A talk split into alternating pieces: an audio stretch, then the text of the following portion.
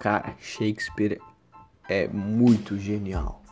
Ele acho que era um dos principais escritores da época da Renascença.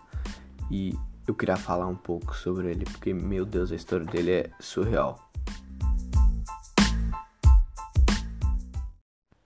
Então, Shakespeare nasceu em Stratford, na Inglaterra, no dia 23 de abril de 1564, tempo pra Caracas. Ele era filho de John Shakespeare e de Mary E. Arden.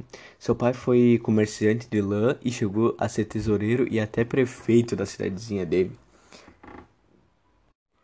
Ele começou seus estudos em sua cidade natal, mas aos 13 anos a sua família faliu, tendo que deixar os estudos e trabalhar no comércio com seu pai, né?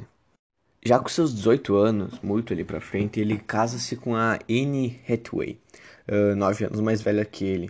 Pra aquela época era muito difícil isso acontecer. E daí, 5 meses depois, nasceu sua primeira filha, Susan Shakespeare, e em seguida nasceu gêmeos, a Judith e o Hamnet. Meu Deus, com 18 anos já tinha 3 filhos.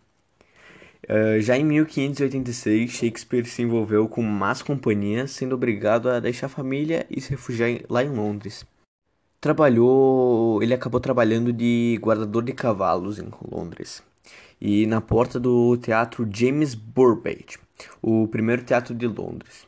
Logo ele estava prestando serviço nos bastidores e essas coisas.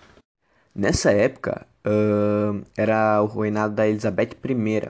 E daí Londres viveu uma intensa atividade artística. Então imagina, escritores ali, compositores ali, meu Deus. E daí então Shakespeare estudou muito e leu autores clássicos, novelas, contos irônicos, que foram fundamentais para sua formação de dramaturgo, né?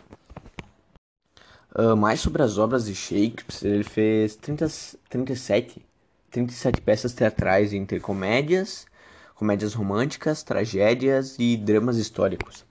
Ele teve três fases das suas obras. A primeira fase seriam comédias alegres, peças de histórias inglesas e tragédias em estilo da Renascença.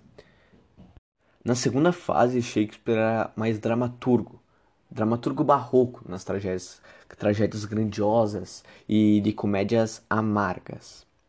Em 1603, ele se torna-se sócio do Globe Theatre.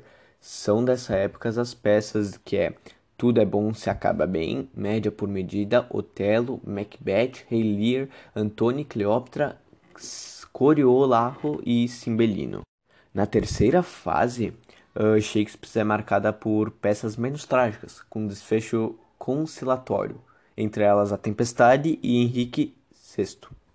Mas a peça mais marcante dele foi Romeu e Julieta, que foi sua primeira grande obra, né? Inspira o poema narrativo de Arthur Brooke, que foi transformado na mais célebre de todas as tragédias de amor. É uma das mais famosas obras de Shakespeare. Hamlet também é muito conhecida, é uma das obras ostensivamente filosóficas, como diriam, para célebres monólogos de Hamlet. Todos os valores da Renascença e da condição humana são postos em dúvida. Como dito na frase, ser ou não ser, eis a questão. Hamlet queria dormir e sonhar, mas indaga se o sonho da morte não será um sonho como os outros. Cara, e ele teve uma grande influência para a Renascença, sabe? A influência dele não foi só para volumes de textos teatrais. Ele, assim como seus amigos escritores, encontraram inspirações para suas peças em escritos ingleses antigos, como por exemplo histórias, peças de teatro medievais, romances italianos e literatura clássica. Nunca imaginei isso. Ele obteve sucesso particularmente na inovação que suas peças deixavam. Além da inovação das peças, elas marcavam profundamente o período da Renascença, devido à caracterização complexa dos personagens, como Lago e Edmund, que eram mais do que simples vilões em suas linguagens ricas e criadora, presente na meditação de Hamlet e na autodefesa poética de Otelo. Não é de se estranhar, porque em 1998 Harold Bloom designava o estudo de cânone de Shakespeare como a invenção do ser humano, tendo em conta o lugar central que as lutas e o desenvolvimento individual ocuparam no mundo secular, tanto para suas peças como para o humanismo renascentista. Por isso que ele acabou sendo tão importante na Renascença e marcou ela...